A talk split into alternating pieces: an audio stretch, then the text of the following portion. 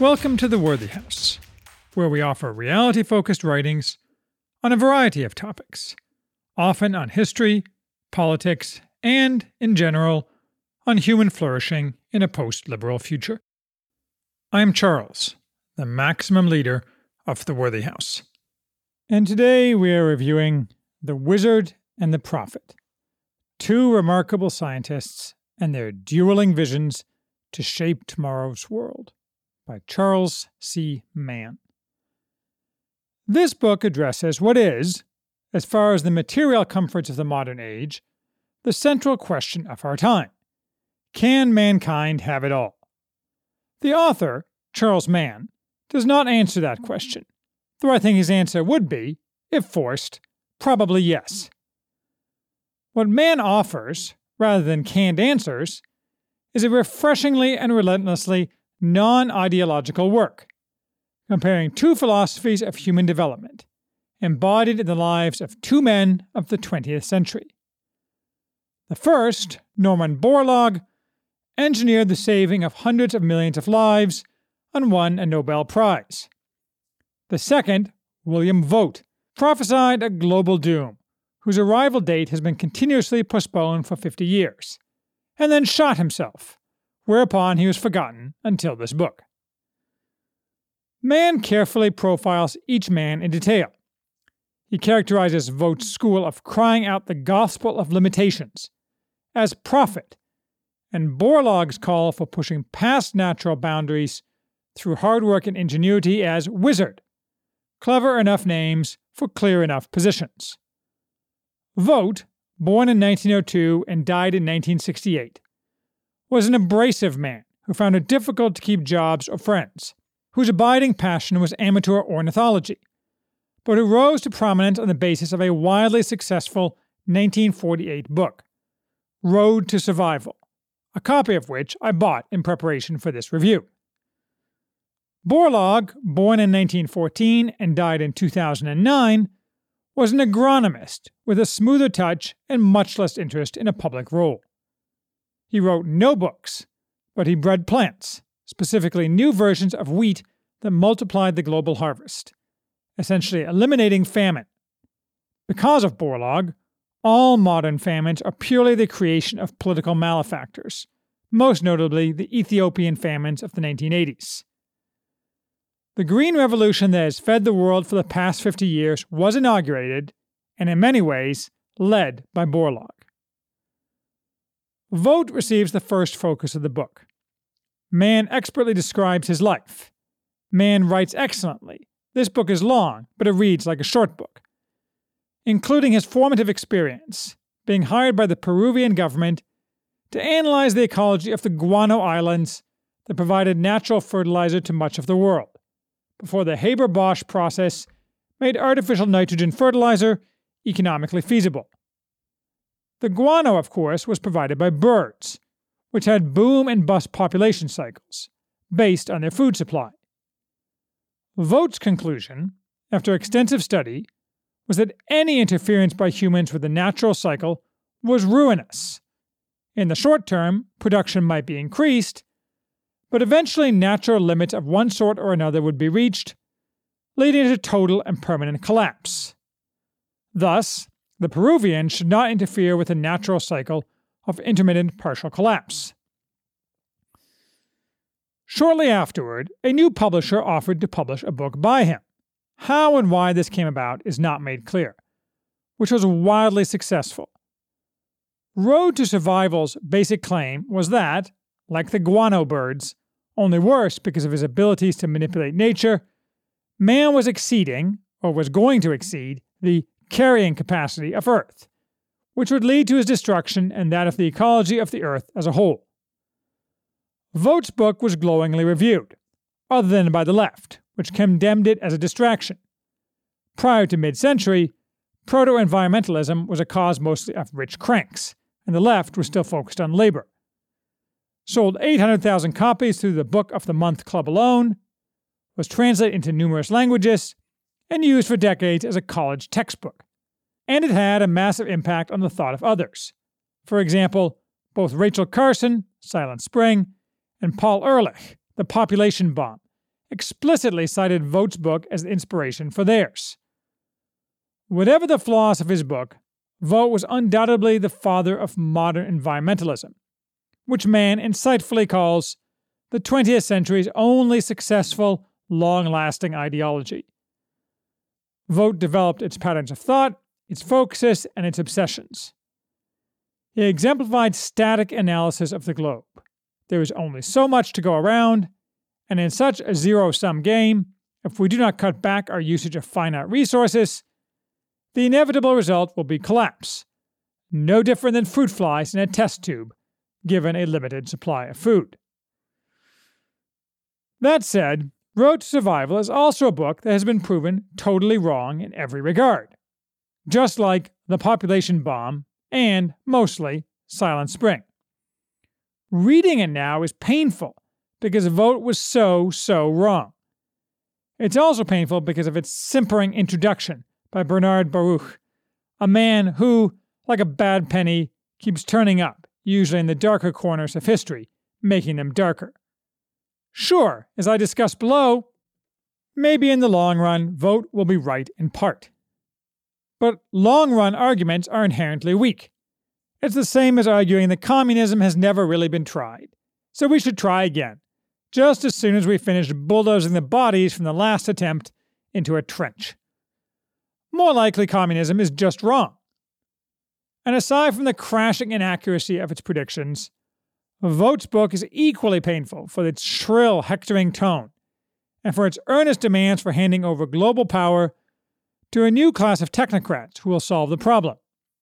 A million little votes, using their immense new power only for good, of course, we are assured. In nineteen forty-eight, perhaps, such ideas could be excused, but now we know how they always end. We can see that Vogt was an ideologue from whose pages a voice can be heard, as Whittaker Chambers said of Ayn Rand's Atlas Shrugged, "To a gas chamber, go." Leaving aside the fascism of his approach, if there was a core principle of Vogt's, it was that, in his words, mankind is a part of the Earth's biological system and is not a form of genie that can successfully provide substitutes for the processes of nature. Along these lines, Mann profiles at some length, and keeps returning to, his own friend, the late Lynn Margulis, a well-known biologist, whose interpretation of evolution is that Homo sapiens is just one creature among many, a briefly successful species, which will pass from the scene like all others. But this is a very narrow vision, because humans are the only creatures with intelligence and the ability to think about the future. We may, in fact, pass from the scene, but if we do, it will be in a manner different in its essence from that of the other past species, to which humans are only comparable on the most simplistic level. You'd think that prophets like Vogt would agree with this.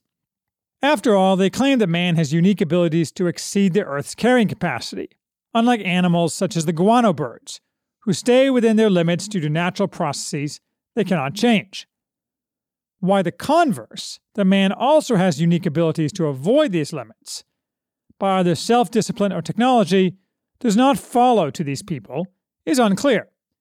Maybe it is because they are ideologically unable to regard humans as anything but animals. Borlaug, on the other hand, was the father of modern techno-optimism, sometimes called cornucopianism, most visible in the Green Revolution he fathered and led, but more than that, a belief that with human ingenuity and intelligence, through hard work and technology, what we may have in many areas is not static. But it is up to us to ensure that there is enough for all. Born of Norwegian stock in far rural Iowa, he saw extreme hardship in the Depression, including fights over food, which affected him deeply. He wanted to be a forester, but was unable to, so he became an agronomist. He took a job funded by the Rockefeller Foundation, working in the desperately poor central Mexican lowlands, to develop wheat that was resistant to stem rust, one of the most problematic North American wheat diseases. The wheat he had to work with wasn't what we think of when we think of wheat. Not only was it extremely prone to diseases, rust among them, it was inherently low-yielding, and also prone to other problems, such as lodging, were weak stems bent under ripening grain. Wheat then was the height of a tall man, and much of the plant's energy went to the stock. Moreover, each locality had to plant a different wheat. All these problems had existed for millennia. Like Vogt, Borlaug's reaction on seeing the poverty and lassitude of the local farmers was, we've got to do something. But that something wasn't to tell the farmers to suck it up and have fewer children. Instead, Borlaug hand-planted hundreds of thousands of different wheat plants. Every single plant hand-pollinated, with the cross painstakingly recorded. He did this in both his original Mexican location and in others, against the wishes of his superiors, with whom he was often on contentious terms. Bulling his way forward and often pulling a plow by harnessing himself, he spent years trying to find plants that not only resisted rust, but had other desirable characteristics. And he got lucky, though as they say, luck is where preparation meets opportunity, finally finding and propagating a handful of ideal varieties that could be successfully planted not just everywhere in Mexico, but all around the world. Whereupon he evangelized successfully for their acceptance in places like Pakistan and Uganda. It is on his work that modern agriculture, which has fed the world as it has grown, is based. So far, the distinction between wizard and prophet is clear. But if you think a little, there are really two threads among prophets. One is the warning that we will run out if we overuse resources, and so we must find the best way to maximize utility to benefit humans. This is the minority view, and shades into wizardry, and that maximizing utility implies openness to new solutions, rather than just management of what exists now. The other prophet view, by far the majority, and Vogt's view, is that we are damaging our world, and that damaging is bad in and of itself, totally aside from its impact on utility. The goal is to satisfy the supposed claims of Gaia, not to help humans. These are really separate philosophies, ones that man does not adequately distinguish. The former is a practical claim, the latter a moral claim. What follows is that most prophets are fundamentally anti-human, and essentially all wizards are profoundly pro-human.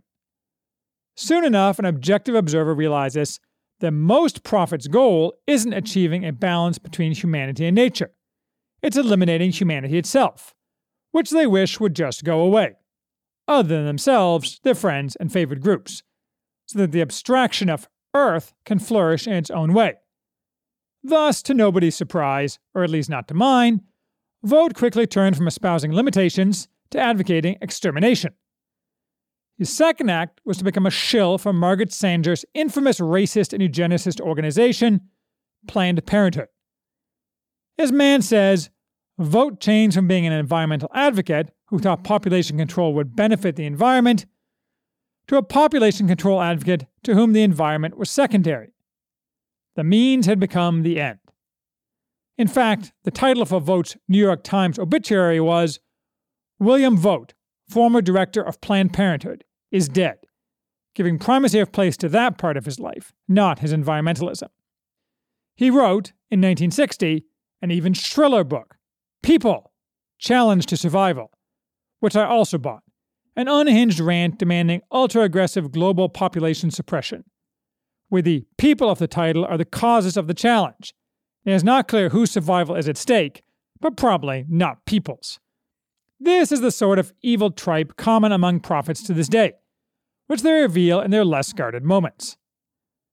About a decade ago, there was a vogue of such wishful death-focused thinking in the popular media, led by the book The World Without Us, which described in loving detail what would happen if all the humans conveniently just disappeared. It was actually quite interesting, and followed by various related television specials and similar media events. But the reader and viewer was quite aware that this was, for many environmentalists, aspiration, not explanation. On the more practical level of policy, we live in a time when wizards and prophets are roughly evenly matched in mindshare of the public, but the wizards are firmly in control of actual policy, certainly of agricultural policy. It is hard for us to remember that not so long ago, prophets were the only game in town. All right-thinking people of nineteen seventy, in a way that we cannot comprehend today, wholly bought into the limits of growth in the Club of Rome's infamous phrase. And as Mann notes, for much of his life, Borlaug was the target of coordinated vicious abuse by the powerful and famous. But the failure of their prophecies gradually led to the loss of part of the prophet's policy power, even if they are still given platforms by various outlets. It is not coincidental that prophet hysteria reached its peak just at the time that the movement for legalized abortion also reached its peak. The public frenzy over supposedly direly needed limits to humanity dictated much of the thinking of the Supreme Court in the high watermark of the pro-abortion movement, in the handing down of Roe v. Wade. In fact, recently Ruth Bader Ginsburg, who was not part of the court in nineteen seventy-three, noted with approval that Roe v. Wade invented a constitutional right to abortion out of whole cloth, in part because of concern about population growth, and particularly growth in populations that we don't want to have too many of. The age of prophets may have crested, but we're still left picking up the pieces, and many of their acolytes still occupy positions of power, still hewing to that old-time religion of doom and hatred of humanity. In any case, Mann does not make any of these distinctions, but after discussing Vogt and Borlaug, he turns to offering a further lengthy and fascinating history revolving around their ideas, focusing in turn on four different areas where wizards and prophets have contended over the past seventy years: food, water, energy, and climate change. Here Mann fills in many large and small details relevant to both Vogt's and Borlaug's lives, such as the invention and rise of artificial fertilizers, the early twentieth century organic movement, the science of soil and humus, and the process of photosynthesis and susceptibility to engineering. The latter involves today the C four Rice Project, a massive ongoing attempt to change the biophysical structure of the rice plant, making it a much more efficient user of energy from the sun, funded by the Gates Foundation with any positive results to be given away free. On water, Mann focuses on the difference between wizard projects to desalinate and move massive quantities of water, and prophet projects to reduce the need for water. It is sometimes easy to see a little bit too much of James C. Scott's high modernism in wizard projects, as Scott narrates in Seeing Like a State. But not all grand projects suffer from the defects Scott identifies in his examples of deficient grand plans. It is all in making sure the premises are based in reality and that the execution stays cognizant of human nature.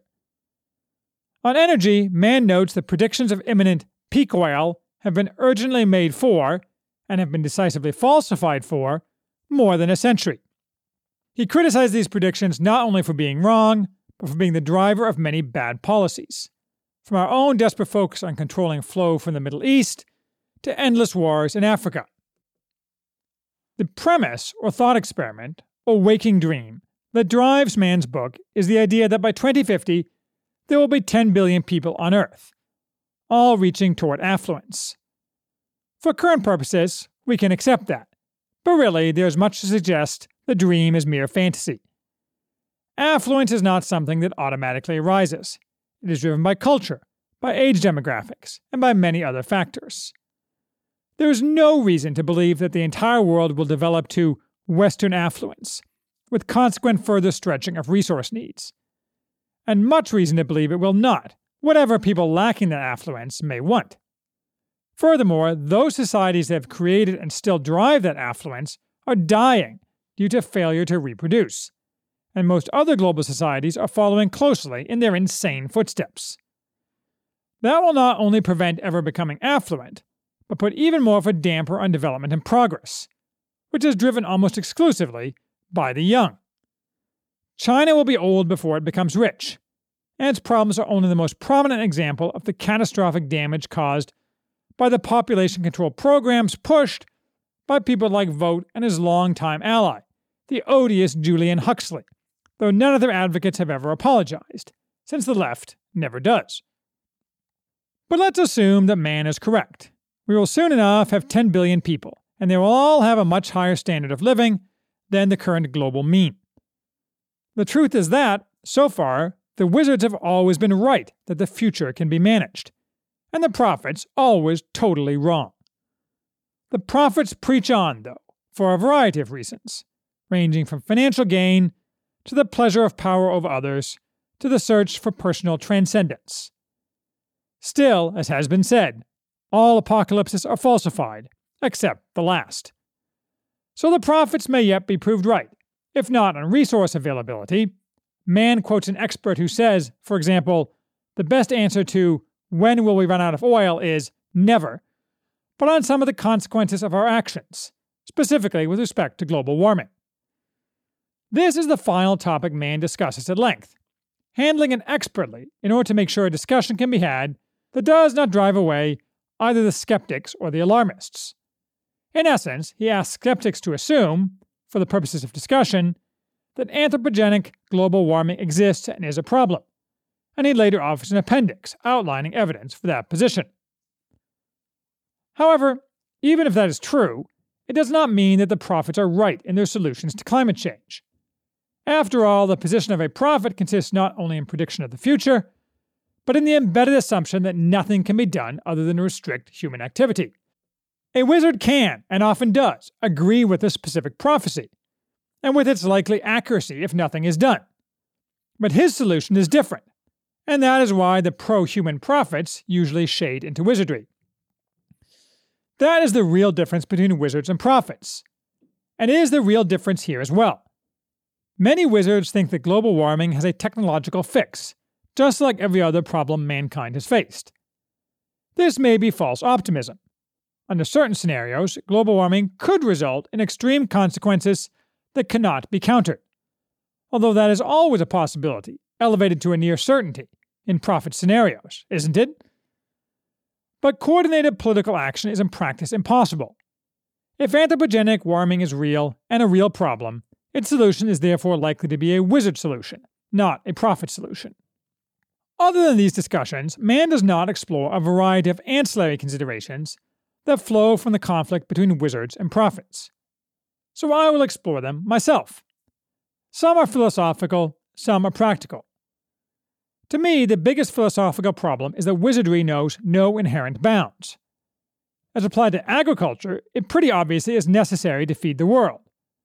But if a new wheat is good, why not a new human?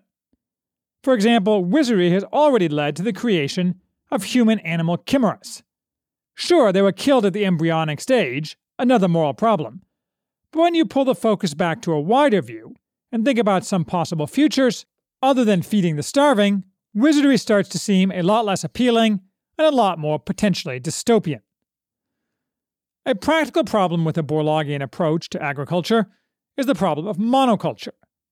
Before the Green Revolution, as Borlaug found in Mexico, there were thousands of wheat varieties planted around the globe.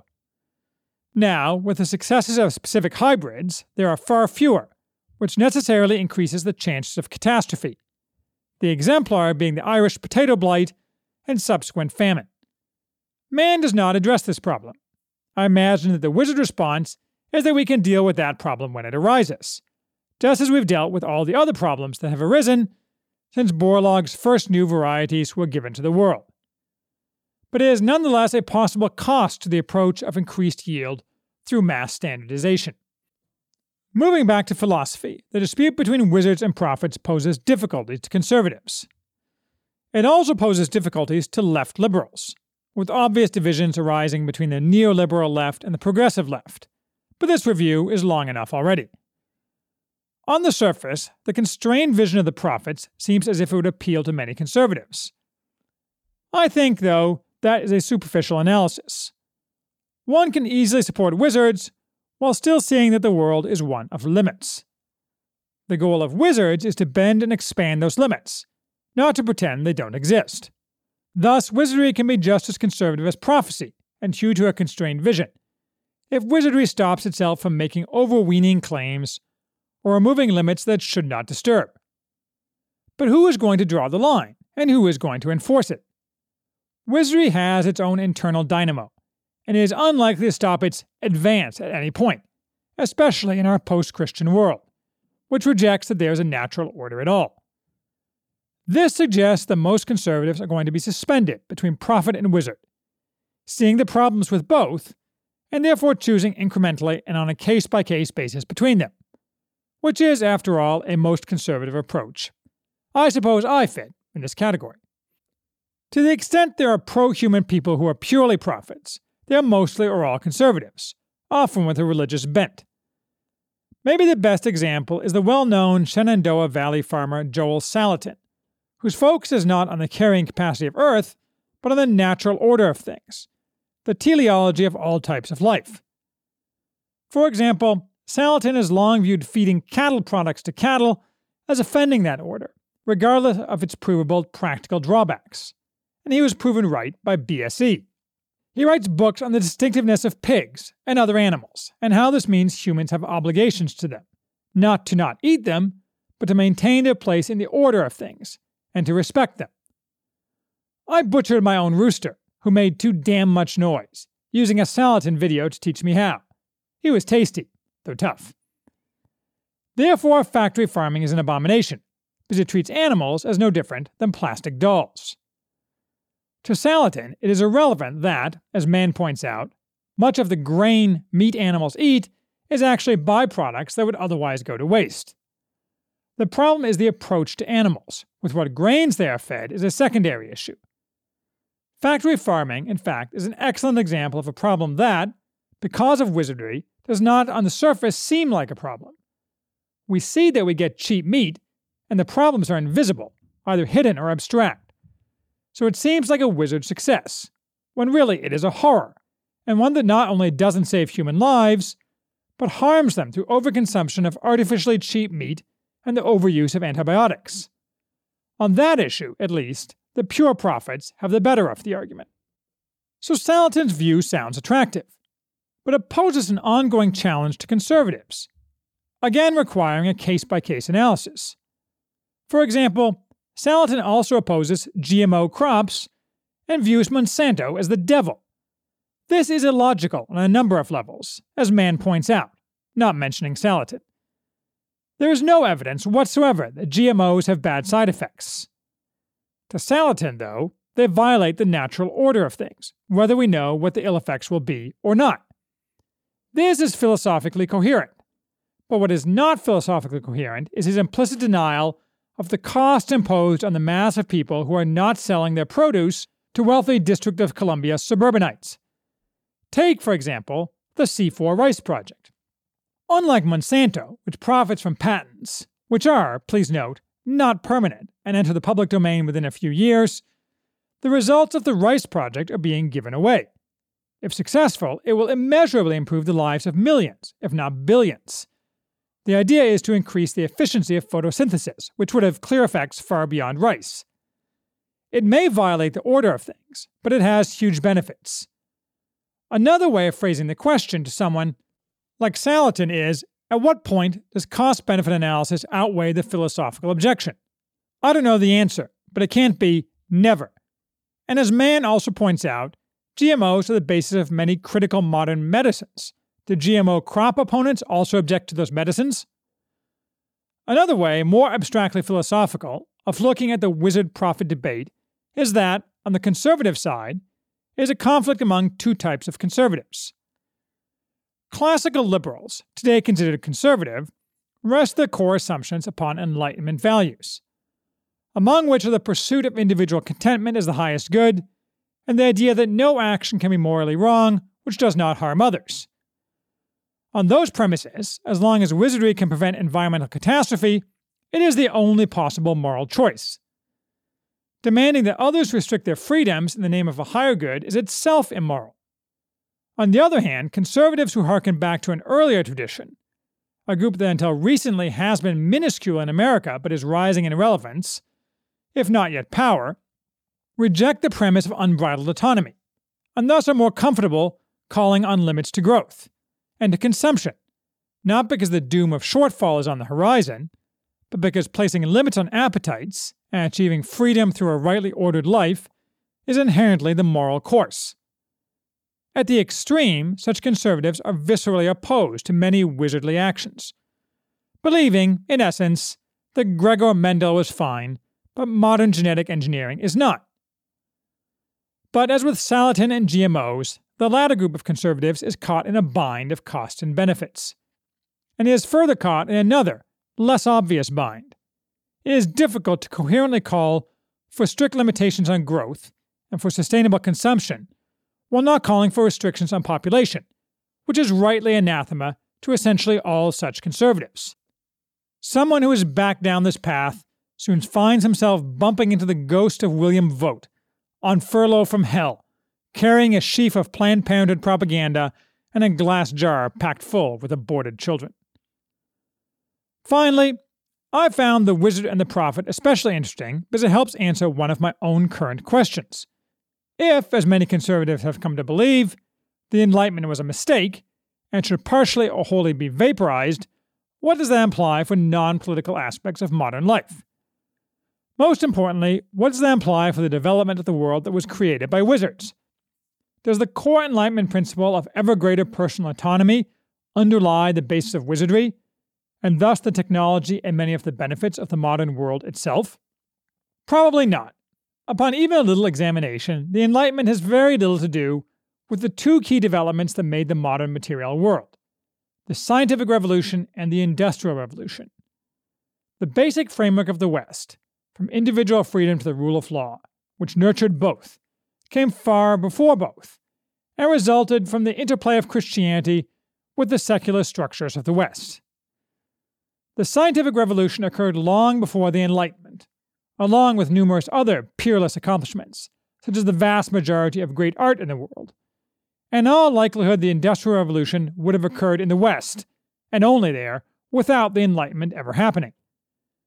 And as Neil Ferguson has recently pointed out, there were few scientists involved in the Enlightenment, which is created by pointy-headed intellectuals. So-called Enlightenment principles of increased autonomy, as advocated by people like John Stuart Mill, have no perceptible connection to the Industrial Revolution. After all, it originated in England under a relatively strong monarchy with a sharply restricted franchise and none of the extreme autonomy we have been coerced into in the twentieth century, and spread in Europe into systems with even less focus on individual autonomy.